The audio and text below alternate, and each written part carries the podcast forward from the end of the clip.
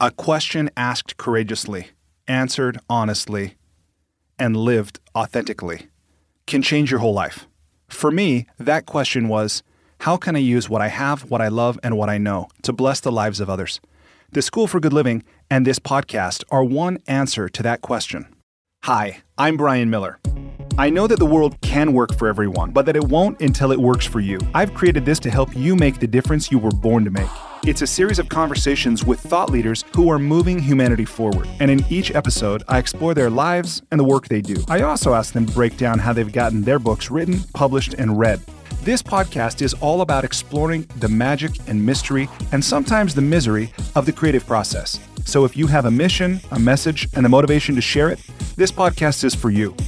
Welcome to the School for Good Living. Today, my guest is Smiley Poswolsky, a millennial workplace expert, keynote speaker, and best selling author of The Quarter Life Breakthrough and The Breakthrough Speaker. Smiley is somebody that I met through friends. It turns out I've got three or four friends who aren't friends with each other who all know Smiley. In our conversation today, we talk about the qualities of a good prank, the value of making the ask, not waiting for permission. The gatekeeper is often yourself. Smiley talks about writing the book you need, writing about whatever people are asking you. And then he gets into a few tips about public speaking. So if sharing from a stage is something that you're interested to do, Smiley's a good guy to know. One of the things I love about this conversation is Smiley talks about his lifestyle. It made me think about the healthy writer's lifestyle as opposed to maybe the unhealthy writer's lifestyle where Smiley's not fueled all the time by caffeine or alcohol or amphetamines or you know some of these things that uh, might be conducive for productivity in the short term but have a very bad outcome. I think Smiley is a great example of somebody who lives a very workable lifestyle and makes a big difference in the lives of many others while simultaneously earning money, and having a good time doing it. Smiley, welcome to the School for Good Living podcast. Thanks so much for having me. It's great to be here. Just before we started recording, we were talking about how many friends we have in common, yet this is the first time we've connected one to one, but it's, uh, it's really a pleasure. Yeah, I'm excited. So, one thing I, I really want to be sure to ask you about is an experience that happened at Burning Man. It's uh, something with Shmoo and some prank that was pulled. Will you tell me a little bit about what happened there? that is not what I thought you were going to ask. Um, uh, that's great. I, I'm, I'm wondering where that came from, but uh, uh, I wonder if uh, if Bubble seeded that. This, yeah. So this is my. Uh, have, have you been to Burning Man, Brian? I have not yet gone. Okay, okay. Uh, I highly recommend it um, for everyone out there. It's very much a life defining experience. Even if you only go once, I think it's something worth worth doing just to kind of be in the presence of uh, seventy thousand people that are basically just being themselves um, and kind of um, standing in their creative truth, whatever that is. Uh, it's pretty powerful. Uh, so you know, even if it's something that you hate but you experience once, I think it's I think it's worth going to. But this is my third year, um, and I've always gone with um, a, a, close group of friends uh, Shmoo, um, who you referenced, uh, being one of them. Um, and so the first year I went was 2014. I went with uh, Shmoo, uh, with actually Shmoo's old uh, younger brother Levi. Uh, Fidget is his um, his nickname. He took me uh, for the first time. Him and his girlfriend and their whole crew of friends. Uh, and that was like my first burn. And then the next time I went was last year, 2017. Um, and we went actually because Fidget had passed away. Um, so Levi, my my buddy, one of my best friends, who had brought me to Burning Man, um, had died uh, earlier that year uh, from a brain tumor, from uh, brain cancer. Um, young guy, uh, about thirty years old, um, thirty-two actually, um, who started this thing called Camp Grounded, which is a summer camp for adults, which is how I know Army Evan Kleiman, and uh, so we went to celebrate his life at Burning Man. There's a temple, which is this beautiful place where people go and cry and write letters and just kind of sit with and mourn and be in the presence of people that uh, are no longer with us. Um, it's a really beautiful, powerful place to be. Um, and so then this year I went um, kind of on my own. Our whole crew didn't go this year, except for Shmoo, who's Levi's older brother. And we were camping um, with a bunch of some people we knew, but a bunch of strangers in a big live music camp. Um, and Shmoo, with the help of his uh, younger brother, Levi's, uh, there's three brothers, uh, Shmoo, Levi, and Zev, had made these flyers, 300 of them that they put in porta potties with my face on them, uh, that said, um, if you're having any trouble on the playa, uh, call, and you need a lawyer, call Barry LaCroix. Uh, with my face on it, and it said call 555-5555 you know, if your campmate stole your beer, uh, if you're having trouble taking a poop, uh, if someone's giving you shit, all kinds of these weird little things, uh, if you're having any trouble on the playa, call Barry Lacroix, uh, attorney at law, and he'll he'll take care of it. And they had taken Zev as a graphic designer. He actually did all the graphics for Camp Grounded. He's a really brilliant creative and did all the logo and branding for camp. He had made these. He wasn't even at Burning Man this year, but he had made these flyers um, taking kind of pictures from my Facebook and my social media uh, profiles and put them on these and, and, printed them out and and and Shmoo with the help of I guess a couple other people put them on porta potties. Obviously at Burning Man everyone uses porta potties all around the playa. Uh, so all as soon as I got there, I had these people coming up to me, me being like, Barry LaCroix, hey, it's the lawyer, Barry LaCroix. And I was like, what is going on? And then I went to the bathroom about an hour or two after I got there, naturally. And I go in there and I'm like, why is there a picture of me in the toilet? Uh, it was an amazing prank, and the good, the beauty of it is it's a pretty. I mean, it's a beautiful thing because Levi uh, was at, at its very essence a prankster. That's kind of why he started camp was just to kind of mess with people. It was a digital detox, kind of to screw with people about you know their reality and what was happening in the world and uh, we've had a human powered search instead of Google and pet rocks and uh, like your friends in person instead of liking them on Facebook. And the whole thing was kind of a prank to see the experiment of taking people out of their real world and into the redwoods for a few days. So it was pretty fitting that uh, his his brothers and my friends kind of uh, he he would have been very happy to see that prank. Uh, and it was like you know pulling off a prank is really hard like a good prank, there's an art to it. You know, like I think people do often do bad pranks, which is just like they make their friend look bad or they make fun of somebody. But a good prank is actually funny. And so every time it was, it was bringing a good prank actually brings joy to people. So it was bringing joy to the people. So they go to, you know, going to the porta potties at Burning Man is not a pleasurable experience, right?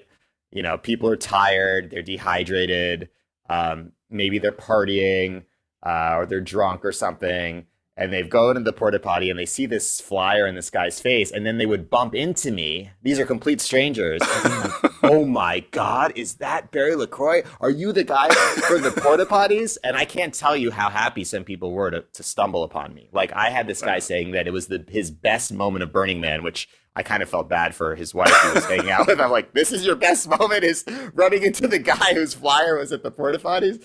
But anyways, you know, maybe he was having a spiritual experience or an out of body experience. You know, a lot of stuff happens at Burning Man. Uh, he was like, "Oh my god!" And he offered to work for me. He was like, "I'll be your intern. I'll be your paralegal."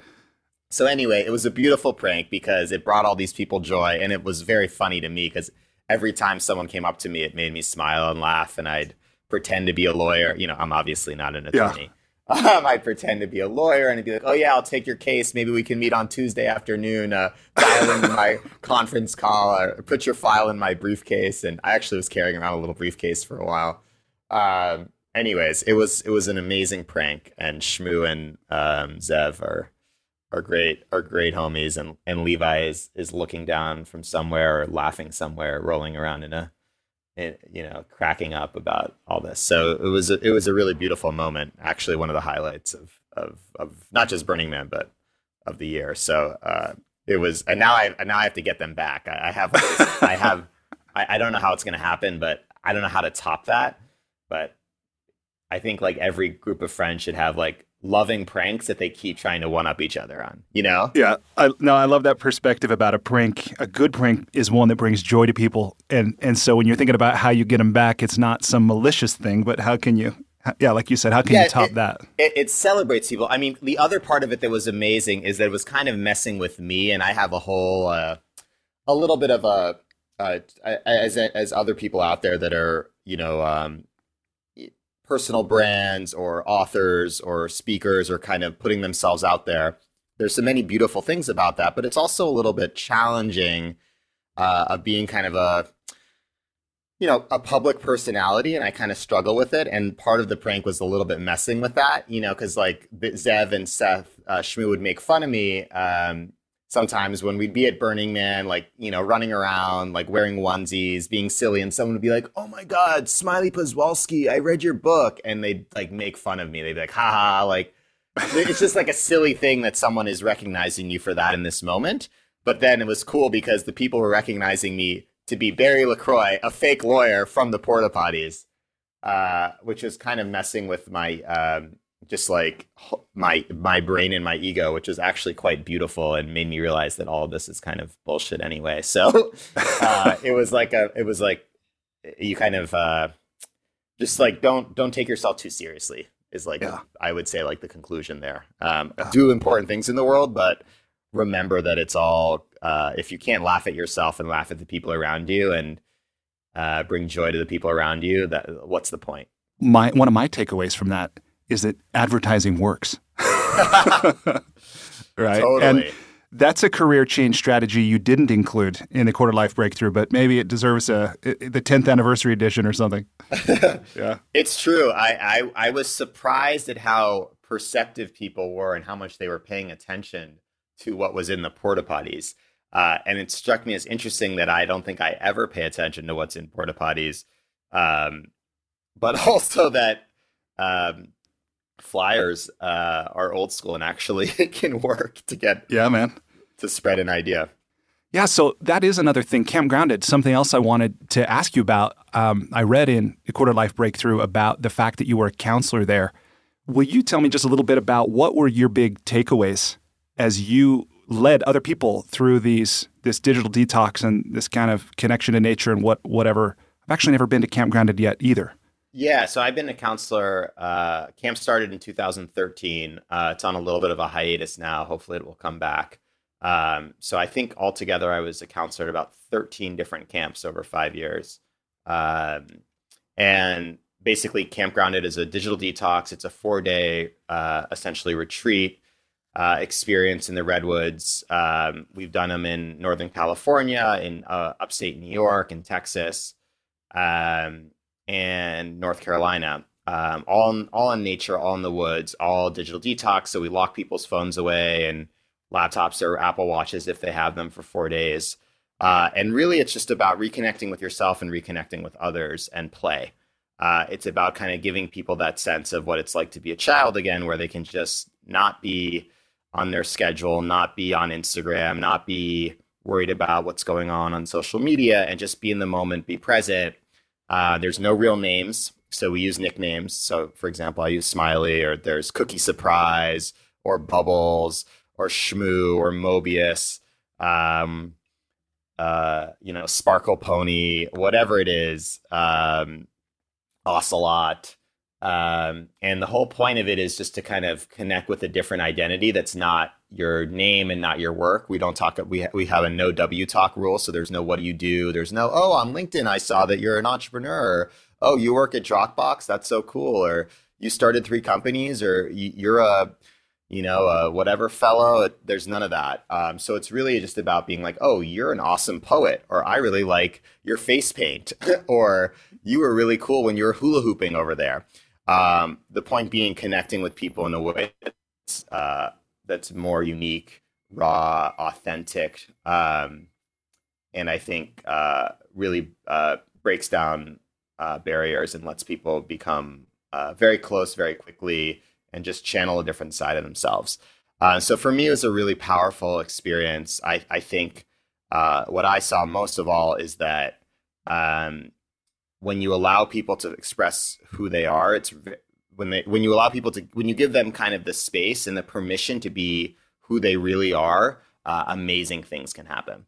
Uh, when you kind of take down some of the um, rules, expectations, guidelines that I feel like society often gives us, uh, this freedom emerges, and and people uh, not only um, are happier, uh, but they channel this kind of creative power. And I think a similar thing can happen at Burning Man, but a, uh, this kind of creative power that's not present normally in society. Uh, so they'll start writing, they'll start doing spoken word or improv or building something or having a conversation that they've never had or um, having an insight that they haven't had in a year about maybe a job, a relationship, uh, someone in their family, or something that's not working in their life because they have now the space and the permission to do so. Um, it sounds very simple, and I think it is actually quite simple. Uh, removing distraction, removing some of the digital technology, um, but also removing that kind of I am Adam Poswolsky. I am an author. I this is my how many followers I have, and on Tuesdays I'm responsible for this, this, and this. Just to be like, okay, no, you're Honey Bear. Like you have dinner in a few hours. Between now and then, like you can do whatever you want. And what do you want to do, and who are you, and what do you care about? What do you want to talk about? Do you want to go sit in a hammock? Do you want to read a book? Do you want to go play with that person? Do you want to go to this thing? Um, and amazing thing happens when when you kind of give people that space. Um, you know, I, it's it was very uh, profound thing. I think uh, a lot of people, you know, I have friends that kind of like will look at that have never been to camp that from the outside will say, oh, basically you're just like going hiking or you're just going in the woods. Like you have a digital detox when you go to the woods.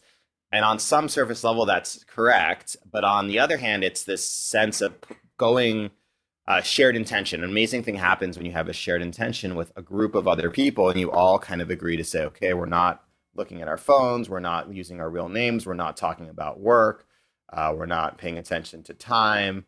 Um, it's really powerful.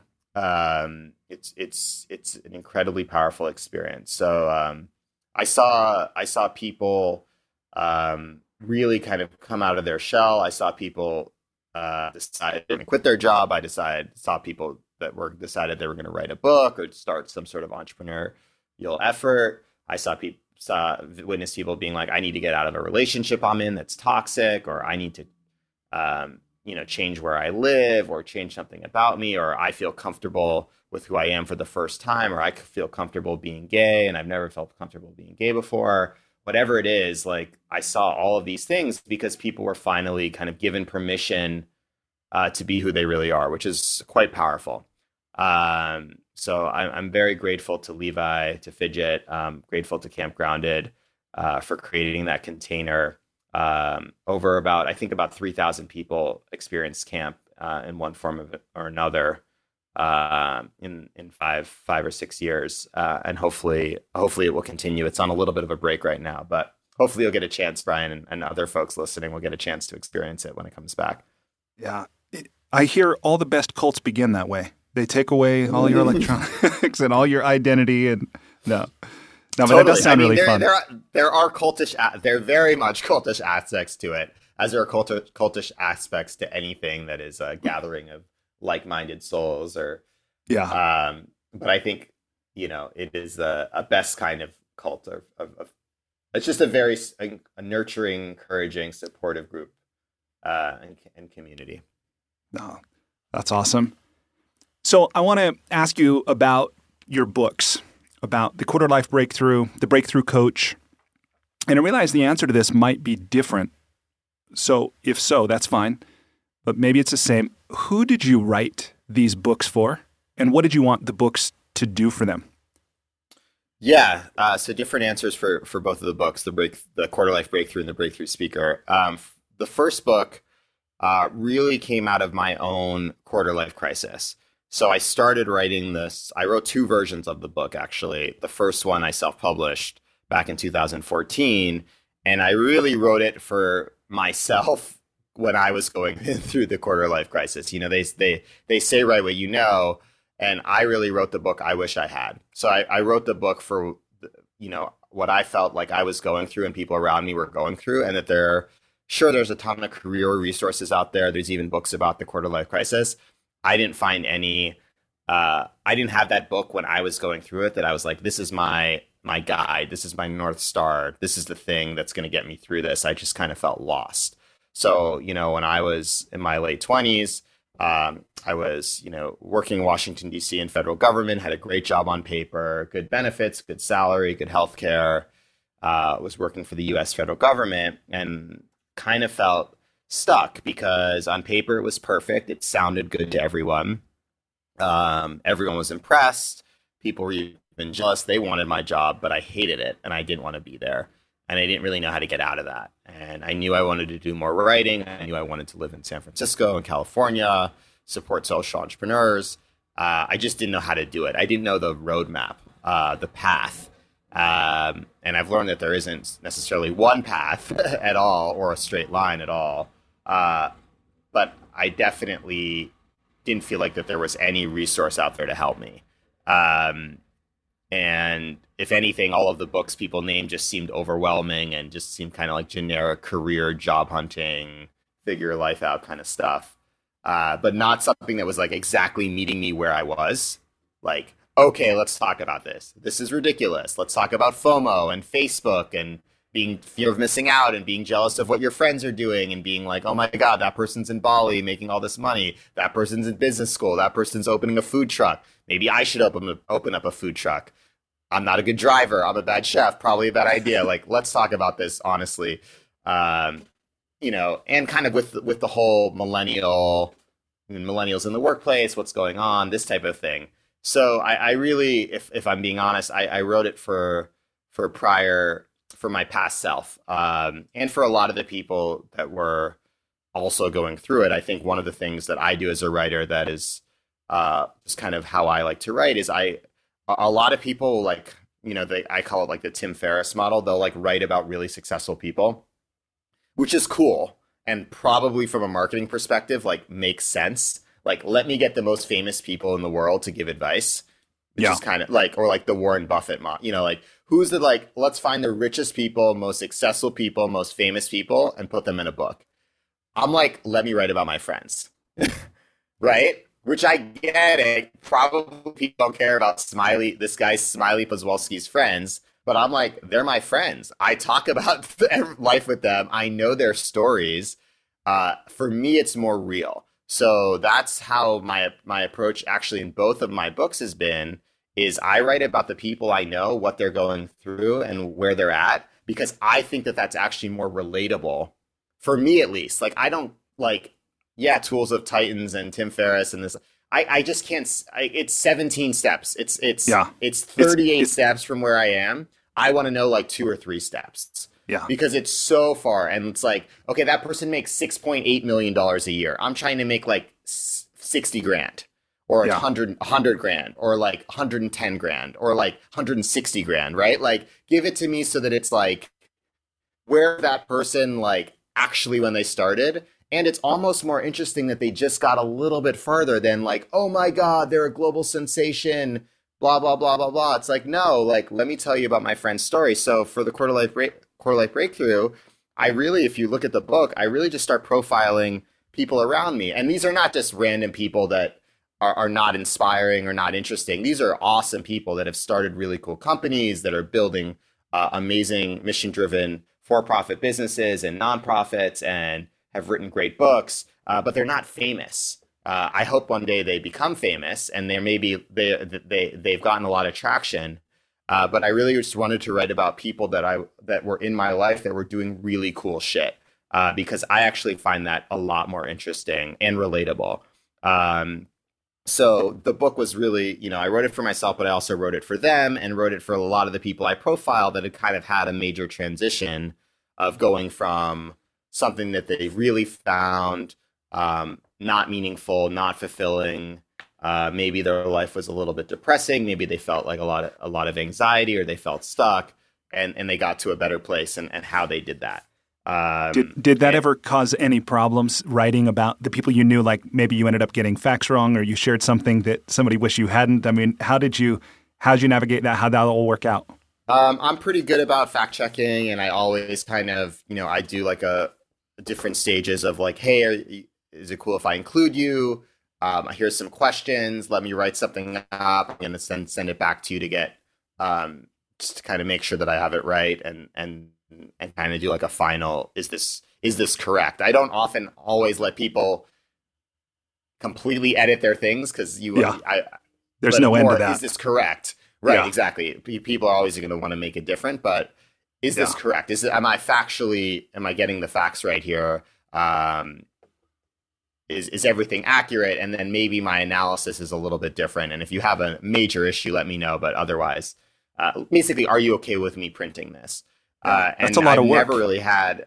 Oh yeah, it is. Yeah, definitely. Um, but you know, I've never really had someone say, "I really wish you hadn't printed this." I think people really want to see. It's really, um, it feels good to see yourself in print. Uh, people take a lot of pride in in being in a book. You know, especially like you know, this book was originally self published, but then it got published. To see your book, see your name and your story, uh, in a book that's in bookstores um, is very, very powerful, right? And then to know, and the coolest thing is that I've had some people that are featured in the book say that, "Oh, I read about you in Smiley's book. Like, oh, you're that guy. You're, you're no." Um, my uh, there's a story, I'm, and I'm happy to share it um, about a guy named Bernat. Um, oh, yes, this is the guy you talk about in your TED talk too, right? I talk about in my TED talk. I'm who I met on a bicycle. He's Yeah. had people being like, "I read about you," or "I saw you in my TED talk," or "I saw you in Smiley's TED talk." Um, you become like a character, and it's actually quite cool. Mostly because then you're actually not me as me, the author, but the person that I'm profiling is the one inspiring other people. Yeah. Um, that's the cool thing about writing. It's it's not. I mean, I compiled it, I made it happen, but the people that are actually the ones inspiring readers are the people I feature. It's their stories, right? Yeah. It's, No, it's their pow- it's words. powerful. It's their lives. Um, that's the beautiful thing about writing. Um, is that you really start to kind of um, have this ripple effect, and um, I've been really, I, I, I've, I, I, that's one of been the, the coolest thing for me is to kind of see which stories people identify with or resonate with, and Yeah, and for anybody that hasn't seen your TED Talk, even though it's been viewed more than half a million times, there's I know still a few people that might not have seen it, but would you be willing to share that story that you just mentioned and also what what your takeaways from that were? Yeah, so it's a great story. It's a completely real story. Um, but um, basically, a few years, this is now, I don't know how many years ago, but several years ago, um, I was uh, biking home in San Francisco just on my bicycle because I don't have a car. And all of a sudden, this guy bikes up alongside me and says, My name's Bernat. I'm from Spain. And I was like, I have no idea who you are. Please leave me alone. um, you know, San Francisco, there's all kinds of people roaming around. It's, you know, good idea to probably not talk to every stranger uh, you meet, although that kind of contradicts what I was talking about with Camp Grounded, but it's still, you know, it's, you, you probably are not going to be talking to completely random people all the time. So he keeps biking alongside me as I bike away. He's like, no, man, my, my name's Bernat. I'm from Spain. I'm looking for a job.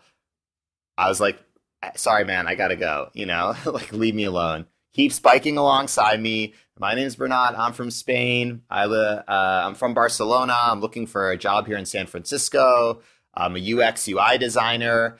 Um, there's there's really bad unemployment in Spain right now. I got to find a job here in the Bay Area. And I kind of was like, oh, Barcelona is a beautiful city. Actually, my uh, my best friend used to live there. I visited once. Uh, great city and he asks me, he says, "Oh, well, what are you working on right now?" And I tell him I'm working on this book uh, uh, about you know millennials figuring out what to do with their lives, careers. And he says, "Oh, well, do you have a cover designer yet?" And I said, "No." He says, "Well, go home, check out my website. Maybe we can work together."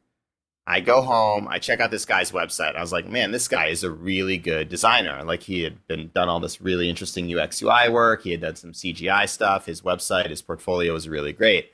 So I post on Facebook right after I got home. He weirdo or not, when I was biking home um, tonight in San Francisco. He hails from Spain. He's looking for a job here in the Bay Area. He does. He's a designer. Uh, if you know of anything, let him know.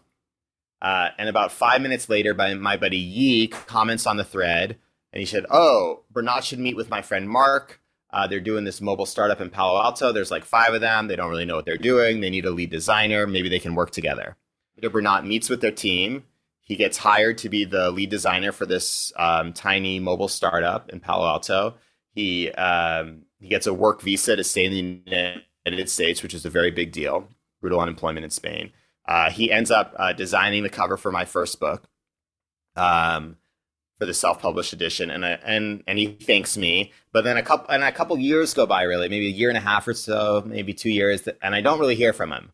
Um, all of a sudden, after that, two years later, I get a text message from Bernard that says, "Smiley, I'm taking you out to dinner anywhere you want to go." And I was like, "Sweet, I'd love to get taken out to dinner. That's awesome."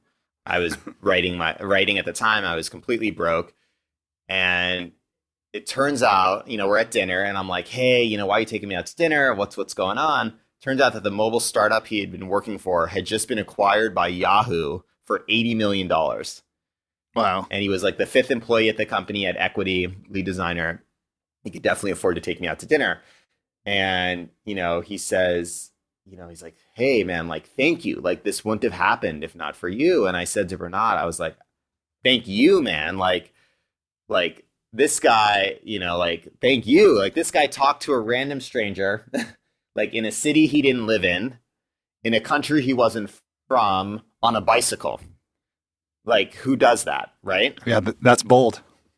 So that's the the lesson there is make the ask, you know, and I have and and I talk about that every time I every time I give a presentation, but I think that that's what it's about. I think that you have to be bold. You have to put yourself out there.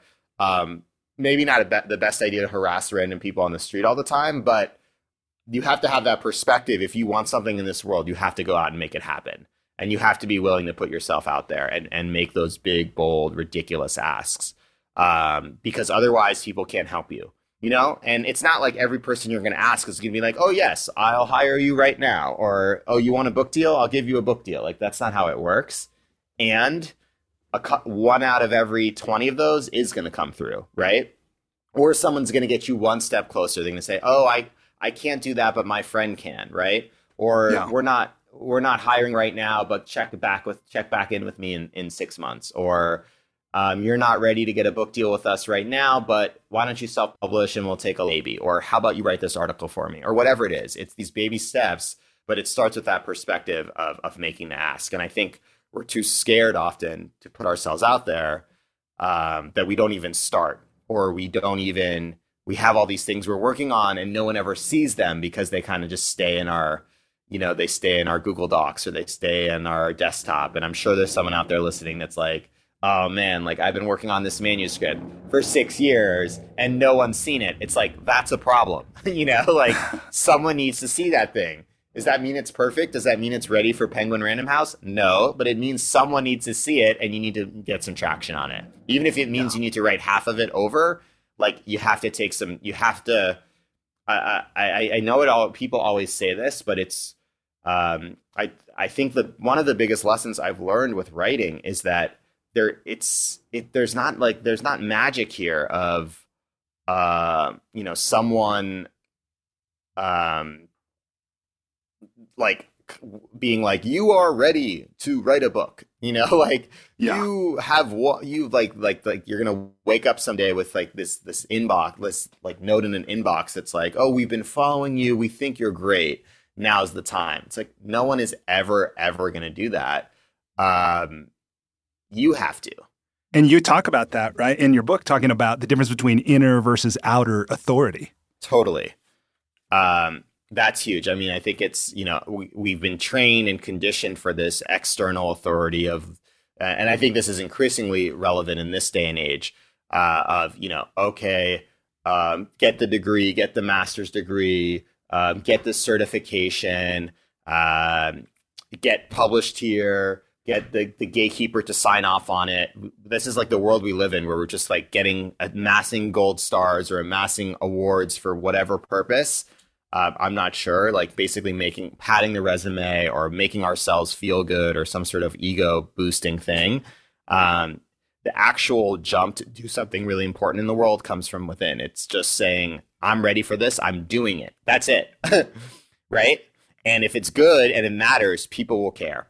Um, that's that's the biggest thing. I and I think that that's the the the, the biggest leap is not getting you know the attention of TED or um, a publisher or with the tools that are available today, uh, it's much more about putting yourself out there, about creating something worth creating, about creating something that matters and sharing it with the world.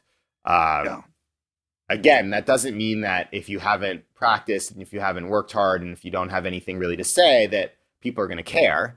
Um, right. But I am right. saying that it, it comes I think all too often I talk to people and it seems like they're waiting for a permission slip. They're waiting for someone to say, "Oh yeah, you're awesome." Can I tell you how much how how awesome you are? Like everything you've ever written is amazing. It's amazing. We're just going to give you 6 million dollars for everything you've already done. Actually, you don't even have to do anything. Just sit there and we're just going to pay you. It's like yeah. what the heck? like no. It's like it doesn't happen. Yeah. It doesn't happen. And and and and I say this um uh, I am so grateful for you know that I've been able to publish. Um, but if you really look at my journey, I, I don't I don't know how much um, uh, we didn't talk about the second book, and I will. But I actually so I, I self published the first version of the Quarter Life Breakthrough. I pub then I got uh, uh, the opportunity to publish, uh, get a book deal to publish the new version of it in 2016 with uh, Tarcher Perigee Penguin Random House, which is awesome. It's in the bookstores uh, not every bookstore, but most bookstores. I was just traveling in Asia and the Philippines, and I saw my my book in a bookstore in Manila, which was like the coolest thing in the world. This guy That's that I awesome, met dude. told me he bought me that. It's really cool. And then most recently, my book that just came out um, about two months ago, I self published because the publisher wasn't interested in it, and and my agent and I didn't get any real real uh, bites on it. And I I went meaning I went right back to where I started. Um, and it was a humble reminder of like, who cares? like yeah. I've done this before. This is a great product. I'm getting great, a great, great reception for it. Maybe we'll get picked up down the line, and maybe not. The point is, if you have something to put put out there, um, in in this in the world we live in today, in this day and age, um, stop waiting for permission. Make it happen. Um, yeah. Ship and and show your work. Ship your work um, and if it and if it's good, if it needs to be out there, you'll build an audience around it, and people will care.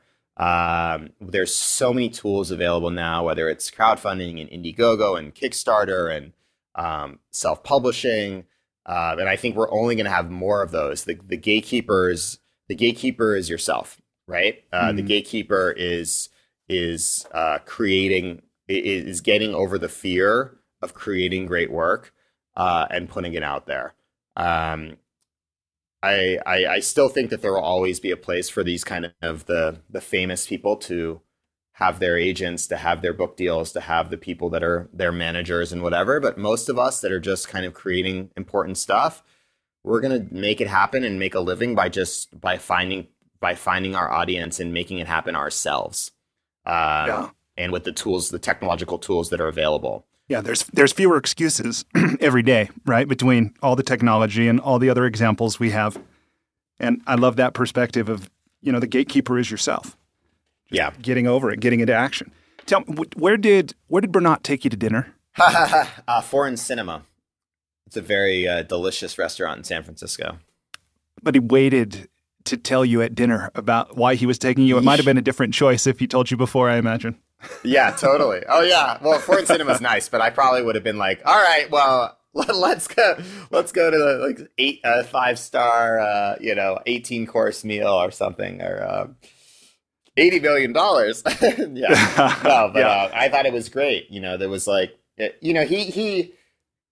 I think the coolest thing about that is that you know, he was very thankful when he got the uh, you know original job. It allowed him to stay here in the in the U.S. and um, he's actually still here. He's now, um, I believe, married. But um, so it, it's just really funny, kind of how one connection or this kind of synchronicity can work sometimes. I uh, you look back and I mean I think we've all had those types of people if you look back like what how did this come to be? And you and you trace it back and it was one one person writing an email uh, connection right? Yeah. Uh, or like how do you get that job? Or how do you end up in India? Or how do you end up volunteering? Or how do you end up um, getting that book deal? Or how do you end up um, having the opportunity to speak there? Or whatever it is. And of course it's all the things you've done in your life and all of the work you've done but sometimes you look back and you're like, oh my God, like that person that I met at a Starbucks wrote an email because they said hi to me or something, or because they liked what shirt I was wearing. I don't know, something random. Yeah. Uh, these little random things um, just goes to show kind of like pay attention and and keep your eyes open and you know talk to strangers. I think that's the other big thing I um, took took away from the Bernat story is I literally was biking by. That's it. You know, I mean, yeah, I, that's pretty random. I, I was biking by. I don't know how, and he told me he was kind of trying to talk to his men, like literally anyone he made eye contact with that while he was job hunting, because that's just how he is. But there was nothing really special about our interact, like how we met. In that I literally biked by on Valencia Street, uh, going to get tacos, and maybe I was wearing like a you know cool backpack or something. I don't remember, but like.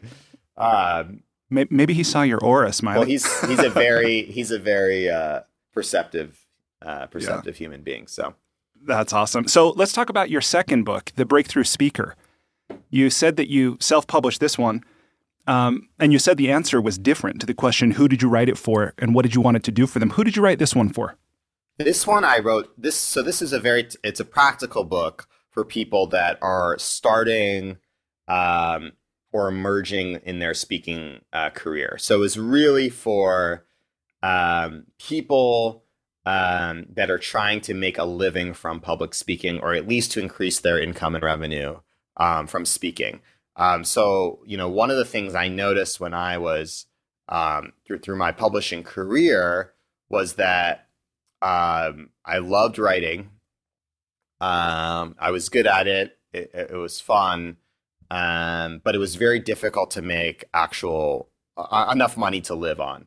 Um, just between you know you're, you're, kind of relying on these book deals or or, or selling books is very challenging um, and it was it was it was hard to just make money from writing and that writing was actually really a calling card uh, for other work i think um, this isn't talked about as much of you know i think a lot of people will just say oh go write a book go write a book go write a book but they're not actually talking about the why uh, or how the book fits into your business um, and kind of how you how, whatever it is that you specifically do. You know, they're just kind of following. Oh, again, what I call like the Tim Ferriss model of just I got to sell as many books as possible. I got to sell millions of books. New York Times bestseller. Get me out. You know, like all this whatever other metrics that everyone that they read online is following, without being like, how is this book going to help me, Brian, and what my what Brian's goals are, right? Yeah. Where where does what is this book for going to do for for me? because uh, I'm different, right? The co- like maybe a coach is different than the, someone who's trying to get hired as a designer. That's trying that's different than someone who's a public speaker. That's different from someone who's looking for a job. That's different from someone who's uh, wants to eventually write for the New York Times versus someone that's a professor. So thinking about how the book fits into who you are uh, and what your goals are. So I started to realize with with the book that writing was difficult to make money from but actually where people were really getting in, in interested in quarter life breakthrough and millennials in the workplace and future of work and my kind of philosophies on the changing nature of jobs and careers and young people really wanting meaning and purpose in their lives.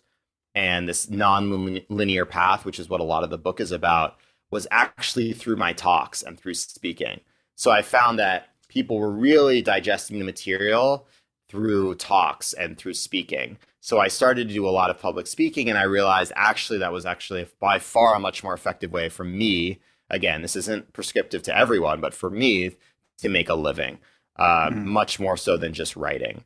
Um, so I started kind of this this speaking career, and again, similar to this first book, there weren't that many resources on it. There are a lot of books about public speaking and the art of narrative and and um, communications and how to craft a compelling story. A lot of books about storytelling, if that makes sense, um, or the art of getting in front of the room and where to put your hands and how to develop a narrative and should you have photos or what words should be on the slides or what you know this all this stuff. There's a lot of psychology around that, but there wasn't a lot of books about how do you actually make cash from public speaking.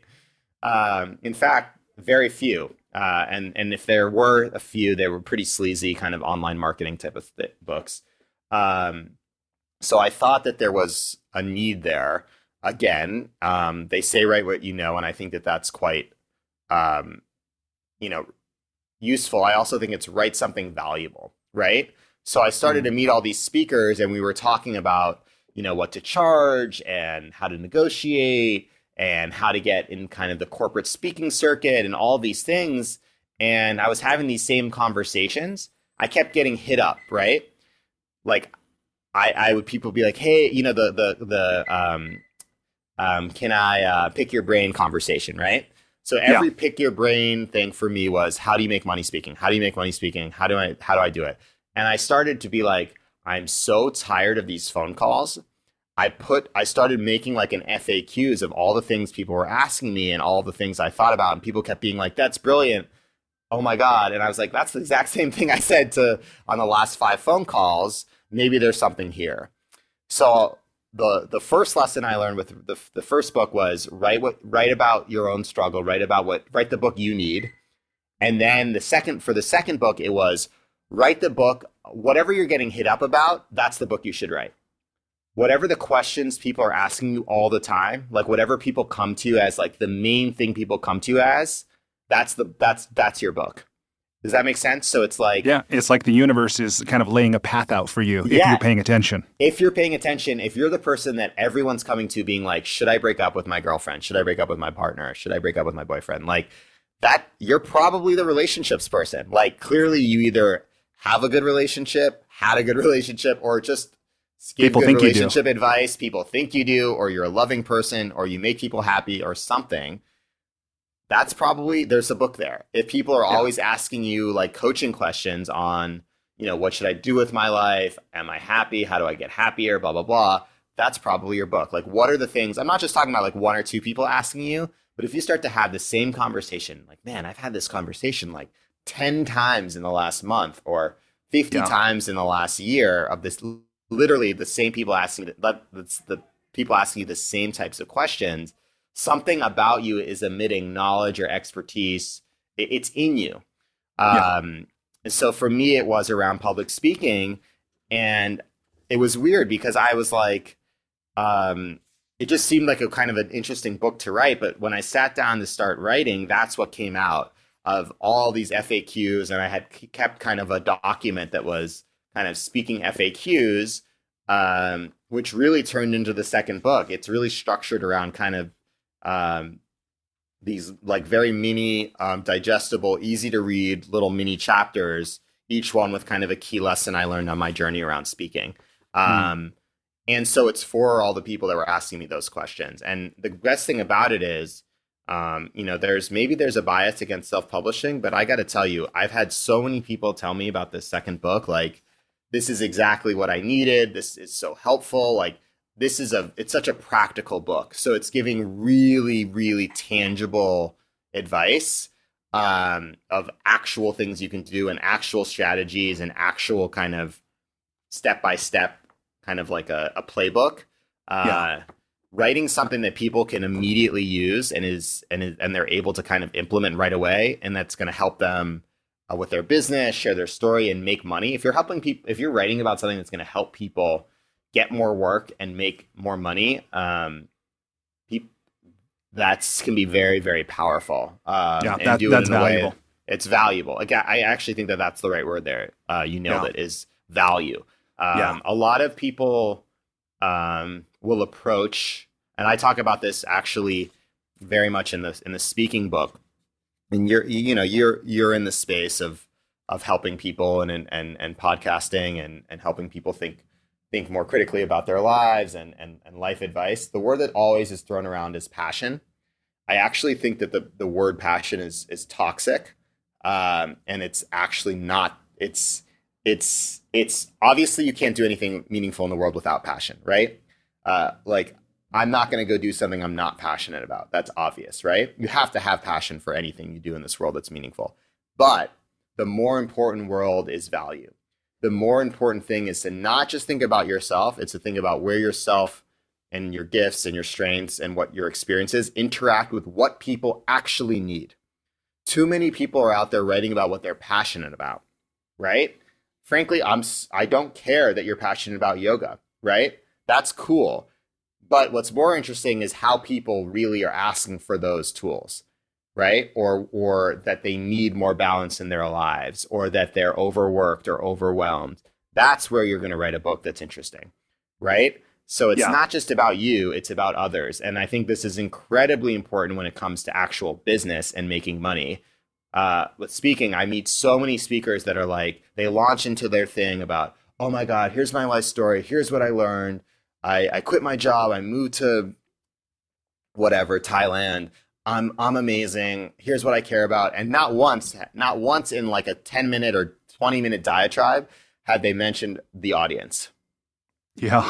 And yeah, there's a, you know, that's huge. And I, and I think for, for, if you're talking about, sure, if you're talking about just like, what are you going to, you, you can just like sit on the corner on the street corner and talk forever. Great. If you're actually trying to make money, as in someone else is paying you, other people have to care about your topic. Uh, and I think we need to talk that that needs to come out more, especially in the kind of entrepreneurship world. It's not just about you. Uh, it's about other people and what's really in demand and where there's a huge need and where you can add value. Yeah, and, and that's one of the ways that I think, and I haven't read the Breakthrough Speaker yet, but I've read um, the Quarter Life Breakthrough, and I think that what you're saying about these books are they are valuable and they are full of practical advice that people can apply immediately. It's not just theory. I mean, the stories are great because they're examples of where people have done this, and it you know, it shows what it can look like in somebody's life. And even in the back of the quarter life breakthrough, how you have a roadmap that people can create themselves, but you provide the structure. And if people will answer the questions honestly, you know, then they're left with something that's that's truly valuable. It could change the in, entire course and quality of their life. That's that's that's amazing. Increasingly, I I, I see that um, what people are really asking for and looking for is is this is uh, practical, tangible, valuable tools that they can implement. Um, yeah. And, in, and even that graphic that you show, that the intersection, right? If asking people yeah. to think really deliberately about what is the intersection of your gifts, the community that you you serve or you want to serve, the quality of life you want to have, and, and the impact you want to make. And, and like you're saying, not just thinking, what's my passion? Which when I first heard you kind of diss passion, passion at the minute, I was like, don't tell Tony Robbins. don't tell yeah. you know, that's it. But then the second thing he says in business mastery is always, first of all, fall in love with your customer, not your product or service. And exactly. um, understand, you know, what business you're really in, what what the value, add more value. You know, it's like his mantra, and it's exactly what you're saying, and you're living it.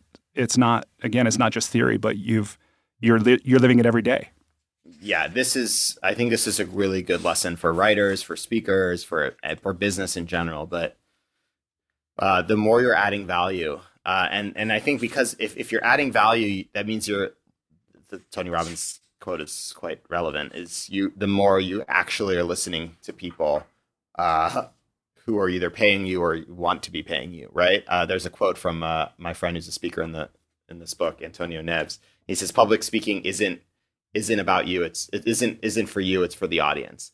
And I think a lot of a lot of the you know people that want I call them you know in the intro I have a, a chapter on wannabe speakers, kind of like what does a wannabe speaker look like? And the wannabe uh-huh. speakers are out for them, right? They're out for like I'm so cool. I'm speaker. Like I'm on Instagram. Check me out. Uh, I'm the shit. You know, like let me see how many followers I have. Let me. T- it's about the brand. It's about them. They haven't realized. Hello, it's about the people that you're in the audience. No one cares about you. I mean, they do care about you, but it's really about like how are you connecting? What are you inspiring? What material? What lessons? What takeaways?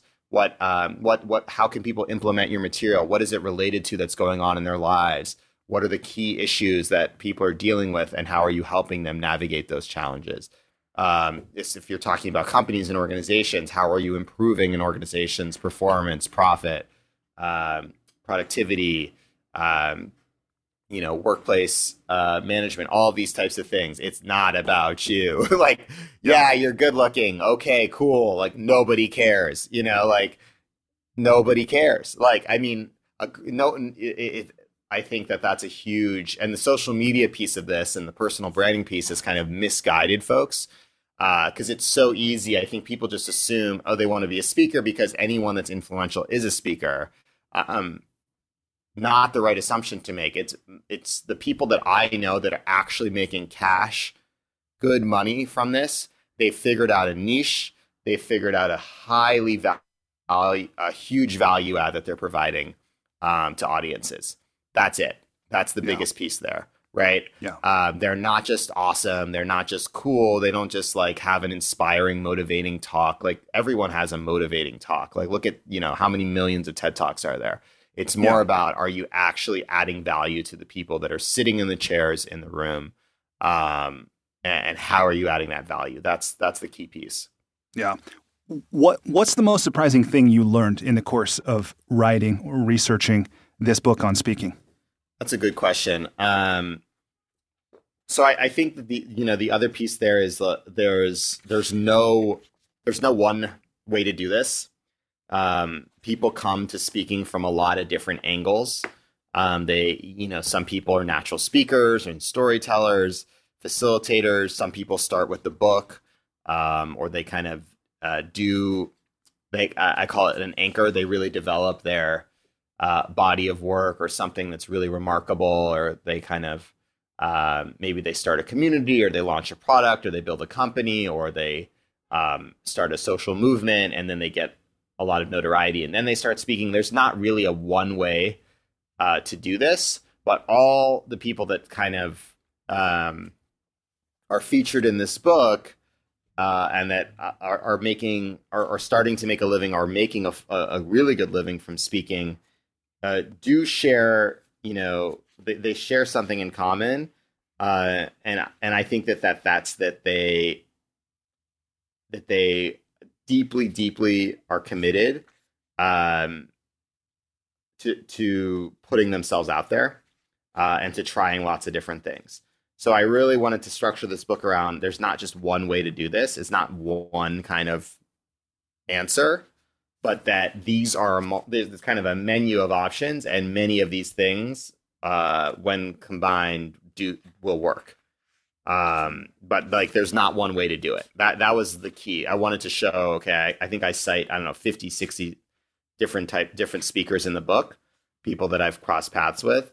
Um, not one of them has the same path, uh, but they all um, were deeply committed to something, tried a bunch of different things, put themselves out there, and were um, really, really committed uh, to this work, and they didn't just kind of snap their finger and make it happen.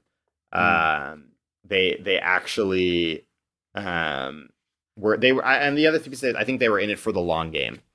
Um, they they know that it wasn't going to happen overnight. I think that that that's a big piece here with anything millennial related or uh, business related, but especially you know um, for an audience of 20 or 30 somethings to remember. And I think the same thing applies, frankly, with the quarter life breakthrough. And when I talk about career, career success or meaning in your work, um, I think that people want the easy fix, right? Yeah, for sure. Um, I, I think that most people, my journey is probably a little even rare in that it's been about five or six years I've been doing this work and uh, you know, I make a living as a public speaker and I'm, I'm able to do that. That's actually probably shorter than most people, right? I, I would, uh, I mean, there's probably people that can do it in a year or two. That's awesome. But I would say that most people, most, it would take five to 10 or more years to really make this happen, or, or even maybe longer. Um, and I think that that's a reality that people don't want to admit because they see everything else happening so quickly. We're so used to swiping, social media and that this kind of oh anything can happen so quickly. Yeah. the tools are available and that's true. And when it comes to something like public speaking and, and, and publishing these things take time. Um, and no one ever wants to talk about that. But i again i think the passion word is overplayed and toxic and a better word would be patience. So we talk about value. So a better word than passion is value. Another better word would be patience. Um, and um, patience is not sexy. There's not really like good Instagram quote p- pics for patience, right? It, no, no, one, you know, it's not a great popular Facebook post to be like, it's going to take me a long time to do this, right? It's more, but I'm, it's much, but I'm patient. Right. It's more popular to be like, I did it. I'm doing it. I'm making it happen. Like, look what I did already. Like, that's that's popular. But the patience piece, um, is is is huge. That doesn't mean you're not working hard. You know, it doesn't mean you're not hustling. You know, hustle is sexy. but I call I think patient hustle. I was gonna uh, one one idea I had for a book or at least an article was called like the patient hustler or something, which is like you're working really hard. You're always you know, and this this like if you do all the things in this breakthrough speaker book, like that is hustling for sure. There's 67 things in this book. Uh, that's going to take you some it's it's a lot of hustle. You're writing articles you're um, doing blog posts maybe you start a podcast maybe you do a, a tedx talk maybe you do a little talk at your friend's co-working space maybe you just record yourself doing a video maybe you're um, posting instagram videos maybe you're um, you know going to conferences and just observing other speakers. There's all of these things. Uh, that's hustle but also mixed with the overlay of I don't expect this to happen overnight. I know that all the things I do are a piece of the bigger puzzle, um, and I and I'm in this for the journey, um, and not to get like one gig or one paycheck or you know some sort of again stamp of approval. But this is I'm I'm doing this as as a you know because I truly believe in what I'm talking about, and I know that it's part of a longer journey towards something meaningful. Um, and if you have that approach, that's that's when that's when you actually will be successful. Yeah, no, I, I know you're right, and and I don't mean to make everything about Tony Robbins, but but but I, I saw haven't this. been to uh to any of. I mean, I, I watched um what's the one the Netflix. I'm not I'm not your guru.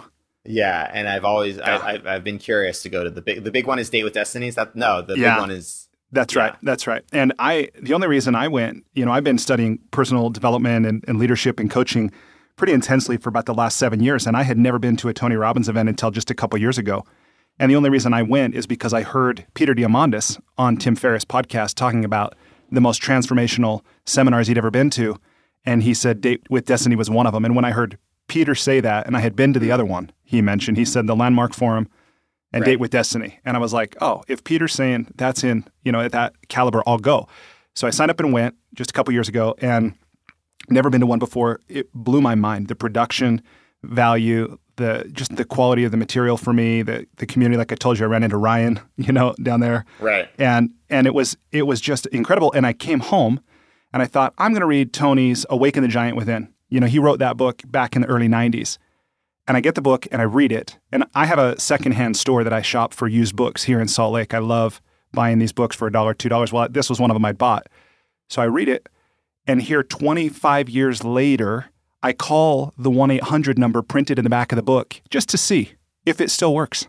And it worked. You know, Tony Robbins 25 years ago has this, and it's still got that, got an office in San Diego. And it was like, talk about patience and playing the long game. You know, for sure. That's a guy who's doing that. Yeah, totally. Oh man, yeah, he's built an incredible business. Yeah. So, okay. That's probably my last Tony Robbins reference. I'll just we'll that. see. We'll but see. yeah, and, and I know we're coming down the stretch here on this interview. I want to, I want to turn our conversation now to the lightning round. If you're up for that, it's just a few brief questions that you can answer as long as you Sounds want, but they're designed to be answered briefly. So, okay. Question number one. Please complete the following sentence with something other than a box of chocolates. Life is like a blank. Um, dance party. I knew you were going to say that. No. number two. Wait, oh, it needs to be like dance party. Then like you never know. It's like dance party. Um, you can either you can either sit back and watch or get in the middle. I love it. I'm doing like the like like box of chocolates. You never know what you're gonna get, kind of thing. doing like the thing with the with the explanation. I love it. Number two, what what's something you wish you were better at? um, accounting. Hmm. Number three, if you were required every day for the rest of your life to wear a T-shirt with a slogan on it, or a phrase, or a saying, or a quote, or a quip, what would the shirt say? That's a great question. Uh, look up. Love it. Number four, what book other than your own have you gifted or recommended most often? Man Search for Meaning by Viktor Frankl. That was my last guest's. That is actually the most common rec- Is that- mentioned yeah. book. Yeah. Yeah, what about that's- let's let's reverse that um, question. which one, what book is recommended or gifted to you most often? Uh, that's a great question. I think The Untethered Soul has been gifted to me once or twice. Michael Singer, great book. Mm. Yep. Um, Artist's Way, War of Art, um, Steal Like an Artist, uh, Bird by Bird. Um, Invisible Man, great book. Uh, The Ellison book. yeah, Ralph Ellison. Um, I just read an interesting, a couple people, and I just read it because they had recommended a great book called Winners Take All. Have you read this book? It's new. I don't know this book. It's yeah, I, I, it's a different category than the other books, which are would say are in the canon of any books any creative should write read. This is a book about um, the, the subtitle is "The Elite Charade of Changing the World," and it's Oh. really about kind of getting at the crux of what what it is that people are doing with their lives and is when people say they're changing the world are they actually uh, so it's definitely a powerful book for people that really want to be a little bit more thoughtful about how they're spending their time um, Interesting. winners take Yeah. all Cool. Thank, thanks for that. So you travel a ton. What's a travel hack? Something you do, or maybe something you take with you when you travel to make your travel less painful or more enjoyable? Um, well, two things. I run. I every the first morning I'm in any new place, I take a jog because I just feel like it centers me and I get to explore the place. Um, and all you need to bring for that is running shoes. And then I always go uh, look up like the not like the best fanciest restaurant, but like a like the best delicious restaurant wherever I'm going. Because How do you find it? I mean, obviously, like I, online, I, maybe yeah, I as a use the concierge, internet. but what I do you do? I, I ask I ask people. I use the internet, and then I ask anyone I know that like I'll post on Facebook or um or I'll ask people that live in the city or have lived in the city. But mostly I do online searches and then see because that makes it fun. Because otherwise, I think that travel can can get quite laborious and exhausting. So food Yeah. makes it ha- makes it more fun for me. Yeah. You have any apps that work well for you? That like do you do TripAdvisor, Yelp, something else that works? It's kind of Uh, like I your go-to. every now and then. Uh, TripAdvisor, not really. I have used TripAdvisor in the past. Um, I uh, not really. No, I Okay. just do kind of ser- Google searches. Right on. All right, number six. What's one thing you've started or stopped doing in order to live or age well? Oh, great question. Um, looking at email first thing in the morning. You've started doing that? No. Stopped. okay. Good for you. And what difference has that made in your life? Just more creative bandwidth and less stress Nice. and more more ownership over my day. Yeah. Do you make your bed every day? I do. That's a good one. Very na- very Navy SEAL of you. Yeah, exactly. That's great. I, I've started doing that because my wife did that. I just it never made sense to me, but now I do it and I feel I really do feel better every day. All right, number seven. What's one thing you wish every American knew? um, that uh, people who are different um, are actually amazing. Do you know Jonah Wittkamper with Nexus? No. I think you'd really like this guy based on that answer. He's pretty amazing. I want to I want to introduce you actually if you're open to that. Oh, totally. He's pretty I've never been. human I've being. heard great things about Nexus. Nexus. I've never been, but I know a few Yeah, he- people involved. he's one of the co-founders and he's one of my favorite human beings. I know I shouldn't have favorites, but he's also that's my favorite community. It's incredible. So yeah, awesome, dude. All right, um, number eight. What advice did your parents give you that has impacted you or has stayed with you? Um, love the people around you. Um, uh, family. Importance of family. What's the best way if people want to learn more from you or connect with you? What should they do? Um, yeah, you can. So uh, a couple things you can. My everything about me is on my website, uh, smileyposwolsky.com.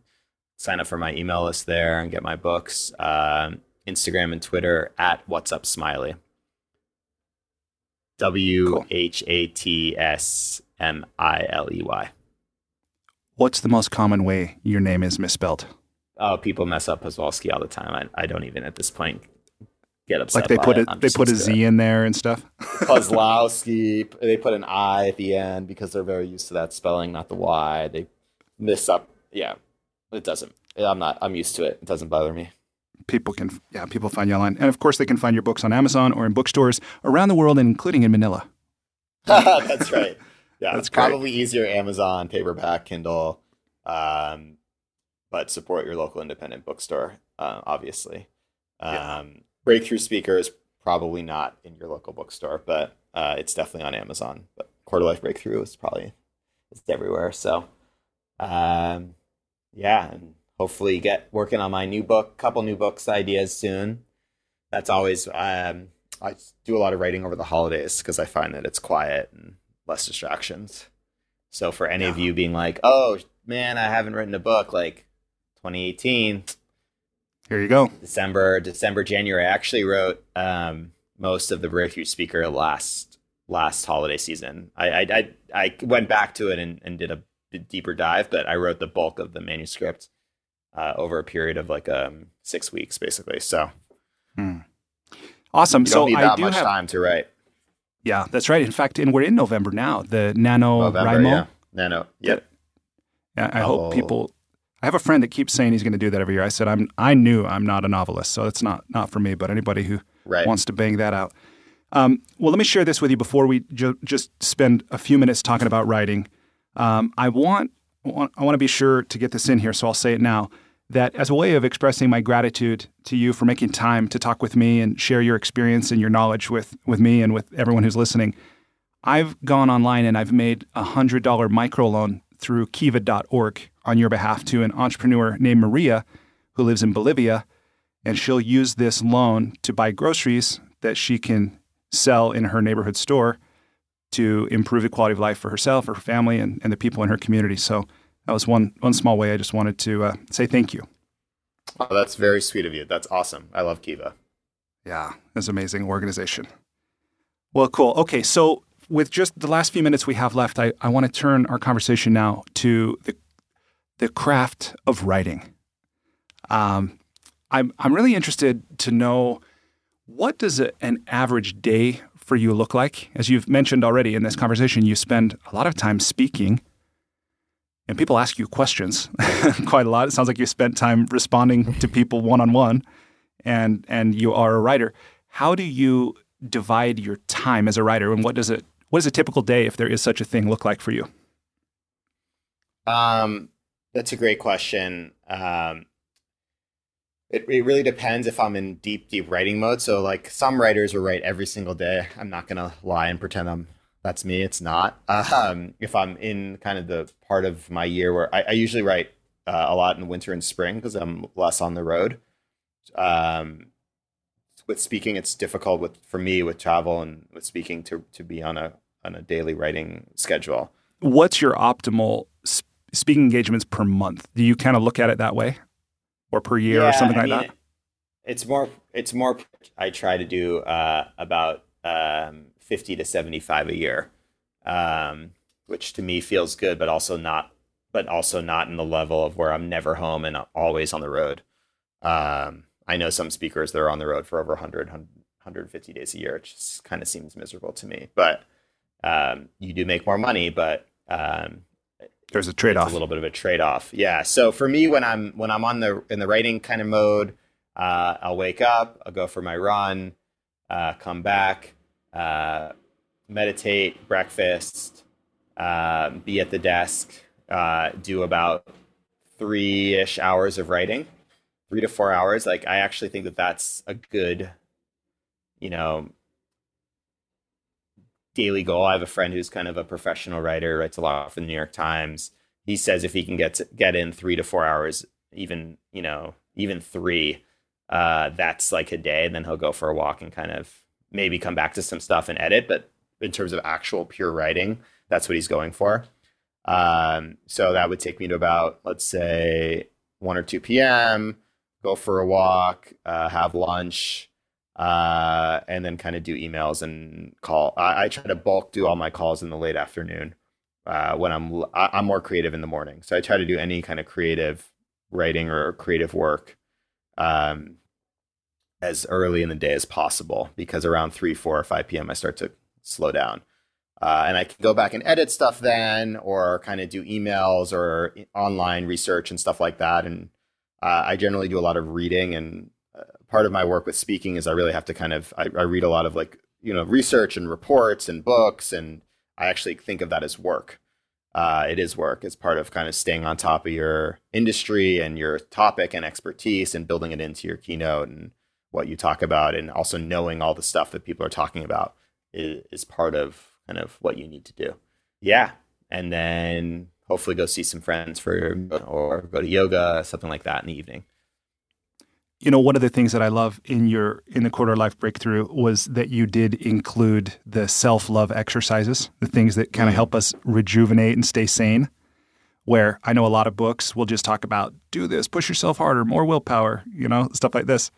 But um, I could tell that book was truly written from experience when you made the time to include something like that that can help us to preserve, you know, our enthusiasm for our work and just our stamina. Because I watched my dad push himself super hard to build a very successful group of companies, and he didn't build in that kind of time to rejuvenate and restore himself.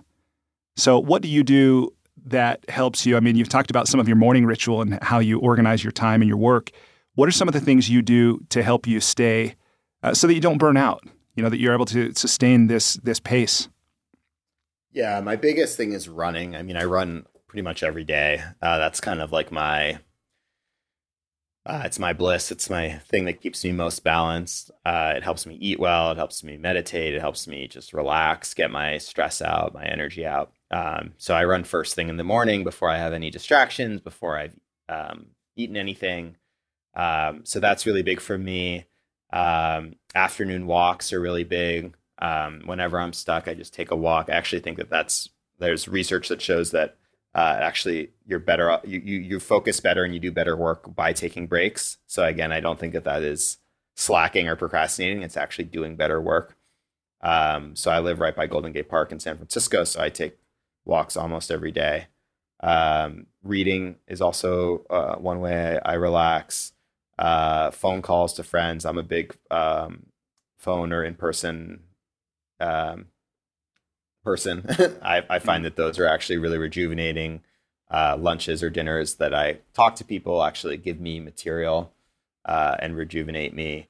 Um, and just being outside a lot, a lot of exercise um, and and yoga, running, um, biking. I bike everywhere, dancing, just kind of being physically active uh, for me is is really helpful. Also, journaling. I try to I try to journal uh, every day. Um, I was doing it in the mornings, which is kind of how it's done now. I'm actually doing it before bed because it substitutes me from watching Netflix or being on my screen, which is actually yeah. also good from not looking at the blue light right before bed. Um, so I'm doing just kind of like a couple things that happen, something I'm grateful for, and just generally anything I need to get out. And then kind of actually helps me fall asleep because I'm, um, it's like a little bit of a purge on the day, um, which is nice. That sounds really healthy because I'm thinking about that book, um, Daily Rituals How Artists Work. Mm. Right? Did you read that? Yep. I did. And I'm thinking about, I've, I've yeah, you I've know it. Yeah. And I, I think I, about, I know of it. I, yeah. I actually want to reread it and have a checklist to see because a lot of those artists and those writers definitely took walks, you know, and there was meditation, this kind of stuff. But there's almost like as I'm hearing you relate your day and how you've organized your life around, you know, what you do, is that there's probably like a healthy writer's lifestyle and there's an unhealthy writer's lifestyle. And it seems like you've got nailed the healthy writer's lifestyle because what I'm not hearing in there is the drinking, the carousing, right? Yeah. The amphetamines, the smoking. I, I really I really barely. I mean, I'll I drink on occasion at like a wedding or like friend's birthday or we're going somewhere and there's a cool open bar or I don't know, like this is the most amazing dinner party. Red wine is really going to be part of the experience, but I rarely, rarely drink. Um, alcohol like doesn't sit well with my body, mm. um, and hasn't for the last few years. I, I did. This is not to say I never did drink. I definitely spent drank a lot in college and in my early 20s. I literally just physically can't anymore. Uh, it mm-hmm. makes me feel like shit, and um, I, I, like get re like I get hungover after like two, two, three drink, two drinks basically, which is really not useful for writing or any. it's not no. useful for anything, but especially yeah, for, for trying to do something for yeah. being doing something meaningful or creative. Uh, but actually, like I know that a lot of people have this whole like, oh yeah, like I'm most creative when I've had three whiskeys. That's all bullshit. Like, I mean, the Hemingway legends and all that. I I think you know, and the Bukowski. I I think that that's crap. I mean, show me. I I just like there are a couple maybe writers or musicians or artists that are like tapping into that. You know, you create better when you're messed up, but I think that that is such a, a excuse and. Yeah. um especially you know it's like if if you were already that person you'd already be that person. If that does that make sense? Like yeah, if you're sure. already the person that's like a genius that needs six drinks to get creative and is uh, as addicted to drugs and writes the best poems in the world i'm sorry you'd already be doing it. So you're yeah. not so like don't do that. Like stop drinking like get, get like eat healthy exercise and make something that matters in the world. Like don't don't hurt your body. Like it's impossible to to be doing important work with I'm not saying don't ever drink. Like having a beer, having a glass of wine with your friends is awesome and uh, it's great. But like, if you don't use those as crutches, like make something yeah. important. I think I think there's a lot of wisdom in, in what you're saying. What so we talked about the things you stay away from and the things that you do. What's your writing kryptonite? Like what kind of keeps me yeah, like what, how do you, I mean, we all have an inner critic. We all, to some degree, self sabotage, right? We all have good intentions or we make a decision in the morning that we don't yeah. honor later in the day. What are, what is the thing or some of the things Facebook. that kind of trip you up? Oh, Facebook. Facebook. Yeah. I think it's like, it's social media, if I'm being honest. Like, I've toyed, so I, I've spent, I, you know, with digital detox and my experience with camp and, the last few years, I've gone on various social media sabbaticals. Sometimes it's just like a week here or a weekend, and sometimes I've done like a six week or two month thing.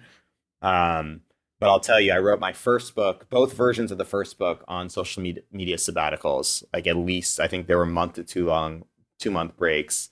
Um, and I've toyed with the idea simply because when I start going on Facebook, it's a rabbit hole. Like it, it, one of two things happened. I end up spending my writing energy on comments or threads or, or or I see that other people have already written something I wanted to write, which is um so I've toyed with 2019 completely taking the year off of social media, which would be Whoa. challenging given my line of work. Profession. I mean, yeah, yeah.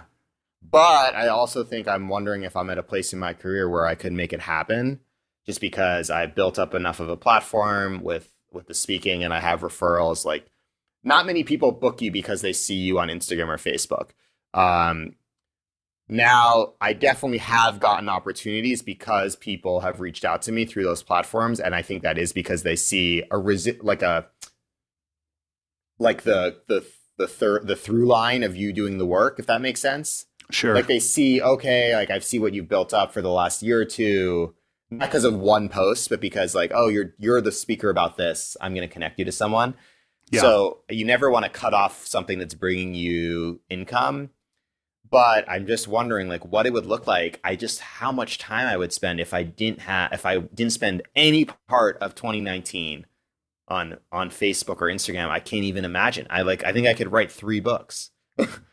There's only one way so to find out, Smiley. I know, but I think what I'm going to do is take January. I've I've really been thinking about this, and and the only way to do it is to see if I can um, I think I'm going to do January off, and I would probably like keep like LinkedIn because it's it's just it is actually like for me professionally useful. Yeah. Uh, and I have gotten actual tangible opportunities on there, and maybe I would keep Messenger so that I wouldn't cut off like people contacting me. Yeah, that makes sense. But I just so that that for me is the, the, the, there's a clear there's a clear relationship between time spent on Facebook and time I don't write. Mm, um, yeah, this so that inverse like when I don't spend a lot on time on Facebook, I'm writing more because I'm like, oh, I need to say something because I'm not saying it on Facebook, or I'm not wasting time on Facebook, or you know, so or, or yeah. so that that that's mine um, for sure. What about this caffeine or no caffeine? Oh, that's a tough one. I love caffeine. I have a difficult relationship with it because I have I get heartburn sometimes. So I used to drink three cups of coffee a day, probably four if I'm being honest. Um, and I had to get off because it was just starting similar thing with alcohol actually just hurting my body. So now I'm a green tea person. So I drink uh, two to three cups of green tea in the in the morning, early afternoon. Uh, cut off around nothing later than three or four p.m. because otherwise it starts to mess with my sleep.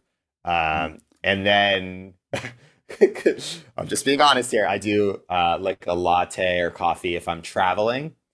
Uh, if I'm traveling or if I have like a big gig, um, and it's kind of like a reward. So and and sometimes on Saturdays. so I just yeah, I'm not going to pretend that I'm some sort of saint here. Like I have, I, I love coffee and I love uh, the taste of it. I miss it very much. I just can't drink it every day, so I kind of use it now as a special occasion type yeah. of situation. What's your favorite kombucha? uh, Revive Spring Fling Kombucha. Uh, it's they changed their labeling. I think it's not long. It's like their cucumber lemon mint. Revive is a kombucha company out of uh, Petaluma, California, so it's local to the Bay Area. Fantastic. Uh, it's amazing. And then my second would probably be like uh, with kombucha, the turmeric um, gratitude. It's like I think turmeric ginger or something like that. Right on. It's a. I have to check that out. I haven't tried that one. So okay, yeah, what what writing rituals do you have? Do you have like a certain pair of slippers you have to wear? Do you have you know a, a anything like that that that helps you just kind of get in state? Yeah, um, that's a great question. Um, I, I have sweatpants I usually wear that are you know that are my writing sweatpants, but also um, I have a playlist, a couple playlists that are like writing playlists with various you know chill out music, Tycho and uh, stuff like that, and some Radiohead, and um, yeah. So that's that's it's more like the music I listen to, and I'm always at my desk with particular uh, part of the room, and yeah. So so you you write it. You do a lot of your writing at home when you're. I I do a lot of writing at home. Yeah, I just you're not like the coffee shop guy. No, I can't. It's too many distractions. Mm. I can do other work at coffee shops or uh, co-working spaces, but for writing, it's like I need. I like to just have the, my my tea, my snacks, food, be be able to take a walk and leave my stuff, and not have like I want to be able to control the music that's playing. I don't want people having a loud conversation. Blah blah blah. Yeah. So okay, so the last couple questions, and I really want to turn these to things that um, because I think these kinds of questions can be interesting for people to hear and maybe encourage them to adopt something that works for someone else, or at least try it out, or think of something maybe I hadn't thought of before. But for just a, a couple questions, and then we'll wrap up, I want to ask about your process and about the advice you might give to others. Uh, your example might be enough of advice, but how, when writing a book, you approach it, you know, from the outlining to the organization to the execution. I know that's a big project, a big question but like what tools you use? Do you use word? Do you use google drive? You know scrivener evernote you know some trello something yeah. else. Like how do you how do you from the beginning to the end what's your process for getting a book done? Great question. Um not an easy answer. And also i would say that i don't have i'm i'm probably like my yeah my process is less dialed in than than others if i'm being honest. I'm a moleskin person so i keep track of things in in in my i have like a separate moleskin for every new book project right? So i have my journal and i have like my work notes moleskin but then i also have like a new moleskin. Um, my friend jenny who's an artist started giving me these really big ones that she uses for watercolor paintings um, so that you can kind of sketch out stuff like the really big like the biggest moleskin they make. I think it's like it's bigger than eight and a half by 11. It's like 12 by 17 or something. Uh, beautiful. So you can start doing, putting post-its in there and, and, um, stuff like that. So I keep notes in there. I use notes, uh, the notes app and, um, and word. And I just, and I, and I go from there. I use a lot of post-its. So I'll like map out all of the chapters and kind of, uh, things I'm thinking of writing, uh, on post-its, put them on a wall and then map them out based on kind of uh, table of content structure as they start to come to fruition. Um, so I'm old school. I've always thought that Scrivener sounds so cool. It's every time I like go to use it, I'm like, and I just don't use it. So I think the biggest thing, my lesson there, people always ask about this is uh, there are a lot of tools out there. Check out which ones work for you, and whatever one you're actually using, just go with that. Like, there, you know what I mean. The best tool is the one you actually use. So if Evernote's yeah. something that works for you, awesome. If if it's Trello, awesome. For me, it's my Moleskine um, and and Microsoft Word, and that that's what works. Uh, like at some point, the book gets written, and I'm like, I didn't even realize it was getting written. It's written now and I didn't use any fancy tools. So I guess th- there you go. Um, it, I, I, do think awesome. that the or I think it's every every every person's brain works differently to organize material. So I do I love the idea of a Scrivener or an Evernote or something where you can kind of put like put quotes in this folder, put chapter ideas in this folder, put stories in this folder, put it's just like it doesn't it doesn't work for me. For me, it's just I have post-its and then I start writing about that post-it and then it becomes pages on a Word doc and um, that's that. So um, the biggest obstacle I think so I love the tools. I also worry sometimes that people get boggled down in the tool and then get scared of the actual writing because it's easier to be in research mode or whatever mode. And really, the whole mode of the book is you're writing a book. So like you may actually write the chapter while you're doing the research about the chapter. Does that make sense? Totally. So if if you have words coming out of you, get a pen and write them the hell down. That's my biggest thing. If if like you're like, oh, I think I might have something. Oh, I, it's like you wrote it. Like, what? Just write. Who cares? Google Docs, Word. Put it in a Gmail document. Put it in an email. Yeah. Put it in a Medium post. The point is, words on a page is a book. That's it. That's all of words on a page. um, so um, for me, it's like it's like you trick yourself into being like, all right, I guess I'm sitting down. I guess I'm writing now. I guess this is a book. yeah, I, I love it, that. So. Words words on a page is a book. Like I might get that tattooed on my arm maybe to remind okay. myself because one of the like I said earlier, one of the things we all have, we all wrestle with is this inner critic. What's your advice for managing one's own psychology? and believing that this is worth saying, that I'm good enough to do it, that I'm going to get there someday, like all of that. How do you navigate that and overcome it ultimately? Yeah, this is a tough one. I mean, we all have it. Um, I used to do something at camp, like a. Can I swear on that? I think I've already. Sw- yeah, you you have.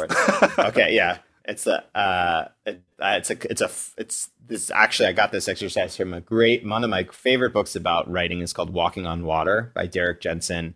Um, I don't know if you've heard of it. He's an environmentalist.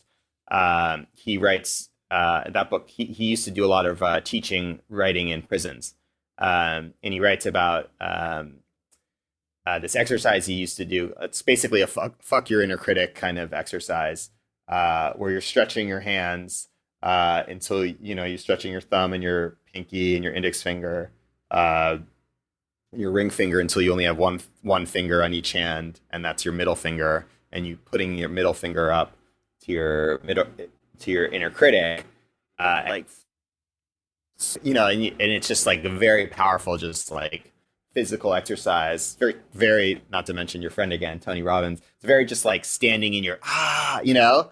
Yeah. And usually, like that actually helps, you know, because it's just like ah, you know, and, yeah, and like, you feel it, and you feel it, and then it's out. You know, it's like you're screaming, ah, and you just get it out.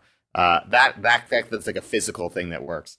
Um, that's helpful to me. I also sometimes just like uh, look at things I've already written. So like I'll look at an article or a blog post. I'm like, okay, cool, I got this. Meaning like I've done this before, I can do it again mm-hmm. um, as just like a confidence booster of like, cool, been here before. Now I know, you know, like that's we're gonna get through this. We're good. Yeah. Um. So and now it's easier for me to say that. Like, I, I think like the second book. The cool thing about the second book is that, um, and now I feel this going forward is like you're less precious about it. And I like, and I'll get on the phone now, the pick your brain conversations with people being like, all right, where do I start with the writing? And it's just like, no like and i hate to say it like this because it sounds harsh but it's like nobody really cares like your book's right. not going to sell that well and i say these things that are just like really kind of I, I, if someone had told me them i'd be like oh you're kind of an asshole like but it's true. like Right. your book likely will not be a bestseller. Sorry. Like it will likely not win the National Book Award. It will likely not win the Pulitzer. It will likely not be the best self-help book ever written. Like let's just be honest here. Like you know, no offense, maybe I really hope it is. I really hope it sells as many copies as Mark Manson, as uh, You Are a Badass, as Tim Ferriss. I hope you become the next whoever you want to be. You might not. Cool. Are you okay with that? Go write a damn book. Right? Like, meaning Yeah. like nobody like and, and, and i know that that sounds so so harsh but like one of the things i learned that was that actually the most powerful thing i learned with this was this book is uh, like my books are great. They have inspired people. They've changed some lives. And you wake up another day and you're like oh, i guess i gotta do something else. Like it doesn't really change that much. Like right. you make a little bit of money overall. Probably if i look at my writing career i've if you look at time spent versus financial reward it's not profitable. If you look at the overall like i would have made more money that whole time you know slinging coffee. But the point is like it's incredibly meaningful. You create these things in the world that are out there. It's such a worthwhile thing to do. Um, but like once you've done it and then you step back and be like okay this exists you become less precious about it. You i know all of these authors that are like my book my book my book and you're just like dude like you're going to write it. Some people are going to like it. Some people are not going to like it. Most people aren't going to care. And then you're going to go to write another one.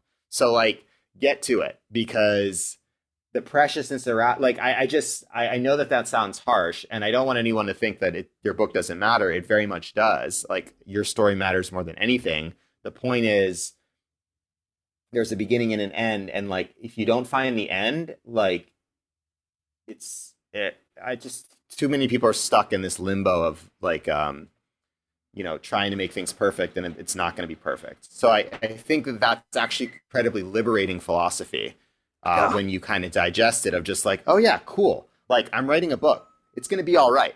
Exactly right? Like Yeah. it's going to be pretty good. That's pretty good is very useful to aim for right?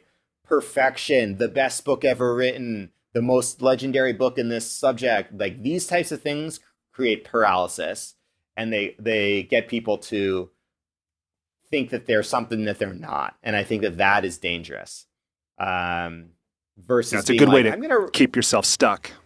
it's a good way to keep yourself stuck. It's a good way to keep yourself never finished because frankly, like you're never going to be finished. It's never going to be perfect. You're never going to be fully done. You could always include another e- example. You could always make it a little bit better. I'm not saying like write crap, but I am saying like you know what? Like put something out there in the world that matters, spend some time on it and then move on because then you also creatively become liberated to do something new that was the coolest thing about the second book is like I was like I had a lot of I was stuck before it um the first time because I was like okay I'm never going to write something that is like as meaningful or important to me as quarter life breakthrough that was about a huge period of my life very meaningful subject very deep took me a lot of time a lot of research. And then I'm like okay cool I wrote a book about public speaking. Uh it took me a lot less time. Now I can write a book about something else. So it's like It's beautiful. just kind of it's it, it, it um i think again it's it's the same thing as the permission slip. It's the biggest critic the biggest obstacle is yourself. So many authors we're in our heads on where does this fit in in my career? What are people going to think of me? Is this my best work? Uh, blah blah blah blah blah blah blah blah. Blah move on you know? Yeah. create something awesome then make something even more awesome or make something a little less awesome that allows you to make something more awesome after that. Like the point is yeah you got you got the train going um Um, or or it's just you're in a cycle of a really a really toxic cycle there I think that's a really valuable perspective. Okay, so last question here is um, what are the qualities of a great sentence and how can we write more of them? Huh. Good question. Um, clear. Yeah. Write, write, write something that makes people understand what you're saying. Um, um, writes, I'll, I'll say, write something that, yeah, makes, makes people stop and stop, stop and think about, um, their behavior, their actions, or what's going on in the world, I think is powerful. Mm.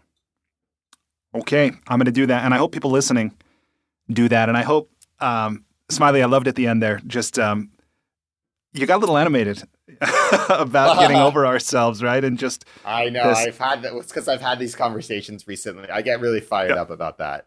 No, it's it's awesome, and I think it's exactly why people who will listen to this will listen to it. So that's great. Um, I mean, I am curious. Just one personal question: When you did your research on your speaking book, did you come across the book "Confessions of a Public Speaker" by Scott? Yes, I think it's Scott Berkun. Scott Berkun. Yeah, I love I that, that, book. It's great. Yeah, yeah. I include. I have a. I I. It's in the resources section, and it's. Uh, I mentioned that everyone should read it. Actually, in the text. Awesome. I'm I'm definitely going to check out your book. Um, that, that book one. is great. That's that was like probably one of the the best comparable titles um, that I read uh, that I read in, in preparation for the book. I mean, TED Talks by Chris Anderson is kind of like the Bible, and and also should is is required reading and should be uh, more focused on the art of narrative and storytelling. But Scott's book is fantastic because he, he's really awesome. about like the life of a speaker, and you know he's got, got a lot of experience and yeah, it's the real deal. I could I could tell. It's the real deal. And I always think, uh, whenever I get up in front of a group now, I think of that thing he says about any time in the history of humanity that we've been faced by many eyes looking at us. That's usually not ended well, whether it was a pack of yeah. wolves or a tribunal or something. So, right, right, right. evolutionarily.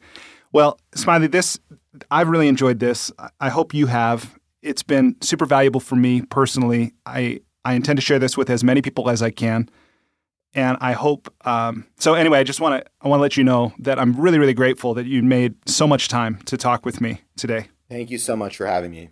I'm uh, yeah, it's, it's great. It was great great to participate. Yeah, dude. Uh, well, I, will plan not to contact you in January on social media, but yeah, yeah. I I do look forward to the time I get to hear you speak in person. We get to connect somewhere in great. person. Do you have one of those flyers from Burning Man still? By the way. Oh yeah, kept one on my fridge. That's awesome. That's really fun. I actually, I'd love to and I have the, uh, the. I'll send you the JPEGs. I have. They sent. I have the. Dude, that's great. I'd love to. If you're, if if it's okay with you, I'd love to just um, be able to share that with people through this sure. podcast too. yeah. That'd be that'd be really fun. So, okay, man. Well, I will somewhere down the road. I don't know where or when, but I'm sure our paths will cross again, and I will look forward to that day. Okay, sounds good, Brian. Thanks again for having me on. All right, thank you. Talk to you later. Despite living in an age where we have more comforts and conveniences than ever before, life isn't working for many people. Whether it's in the developed world, where we're dealing with depression, anxiety, addiction, divorce, jobs we hate, relationships that don't work, or people in the developing world who don't have access to clean water or sanitation or healthcare or education, or who live in conflict zones, there's a lot of people on the planet that life isn't working very well for. If you're one of those people, I invite you to connect with me at goodliving.com. I've created Life's Best Practices Breakthrough Coaching to help you navigate the transitions that we all go through. Whether you've just graduated school, you're going through a divorce, you just got married, you're headed into retirement, you're starting a business, you just lost your job, whatever it is you're facing, I've developed a 36 week course that you go through with me and a community of achievers and seekers who are committed to improving their own lives and the lives of others. So, through this online program, you will have the opportunity to go deep into every area of your life, explore life's big questions, create answers for yourself in community, get clarity and accountability. If that's something you're interested to learn about, I invite you to contact me directly at brian at brianmiller.com or by visiting goodliving.com.